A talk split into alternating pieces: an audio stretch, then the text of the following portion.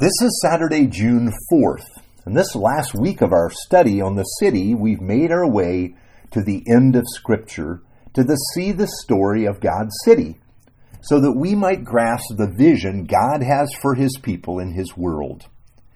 Now, if you go to a great city, most often there is a center of activity and attention. There's a point of focus.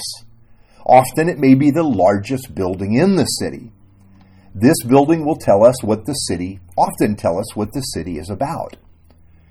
For example, prior to 9 11, the big buildings of Manhattan were all about business. This is why they were called the World Trade Centers. This is also why the attackers set out to destroy them and not some other buildings in the city, like the Empire State Building, for example. If you go to other cities, for example, take Paris. The Eiffel Tower marks this city, and people are drawn to it. In London, one of my favorite cities, people are drawn to Big Ben, the buildings of Westminster, and the seat of government. Before those buildings were built, Westminster Cathedral stood above everything else. And this was true across most of the cities of Europe. The cathedral was the dominant building in the towns and cities, revealing the worship of God as the most important feature of their city.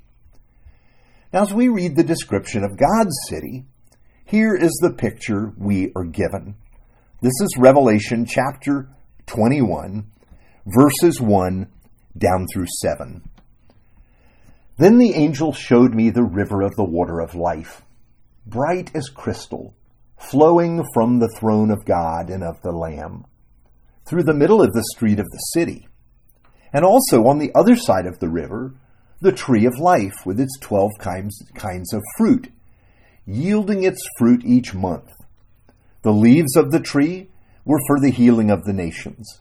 No longer will there be anything accursed, but the throne of God and of the Lamb will be in it, and his servants will worship him. They will see his face his name will be on their foreheads, and night will be no more. They will need no light of a lamp or sun, for the Lord God will be their light, and they will reign forever and ever. And he said to me, These words are trustworthy and true, and the Lord, the God of the Spirit of the prophets, has sent his angel to show his servants must, what must soon take place. And behold, I am coming soon Blessed is the one who keeps the words of the prophecy of this book. Now, for those that spent their lives in the desert, there's no, no scene more powerful and beautiful than this. I remember reading of the exploits of Anthony de Saint Exupéry, a French aviator who flew the mail across the Sahara Desert. At one point, some of the desert chiefs of the had the opportunity to visit his native France. When they returned from their visit, he wanted to find out what impressed them the most. Was it that technology? Was it the trains or the metro? No. Was it the beautiful art and buildings? It was not that either. It seems that one day their guide took them deep into the French Alps and they saw an immense waterfall. and the guide couldn't get them to leave. They were entranced by the volume of water flowing from the mountain. When he asked them to leave, they told him they wanted to stay until it came to an end. And he told them that the water had been coming from the mountain for thousands of years, and it wouldn't be stopping anytime soon. They were stunned with this news. You see, water was so scarce in the desert, they might ride for days to find an oasis. But here they found water running without end, and sweet as it could be. Now, this is what the angel tour guide showed John. Water is an image for the flowing of life, and this life is flowing ceaselessly from the throne of God. It never stops. Why? This is God's nature. This is who God is. He is the Lord and giver of life, and his and his life shall flow into the city like a mighty stream that never runs dry. There are along this river trees that flourish because of the water that constantly flows.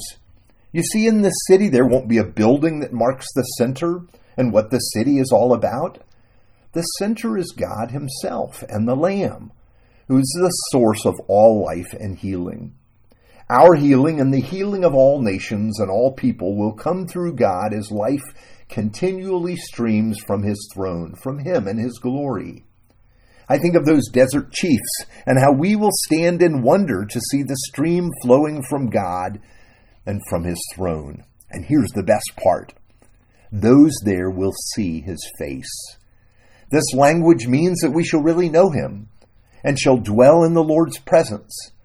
This is the deepest longing of the human heart, not only to know about the glory of God, but to enter into his glory, to behold his face, to have such fellowship with our Creator, the one who is who made us and has loved us.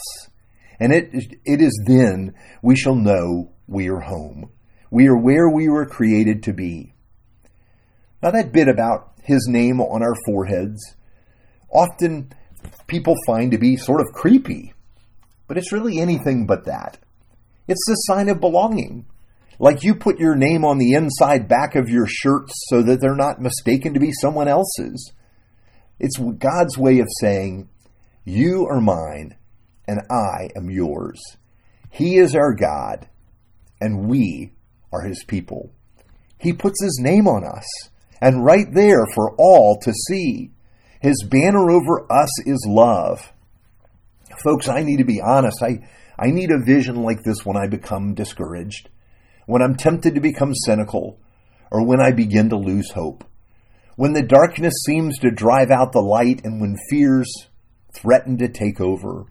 When we wonder where life in our world is going and evil seems to be winning the day. I need to see this. All of us need to see where we're going.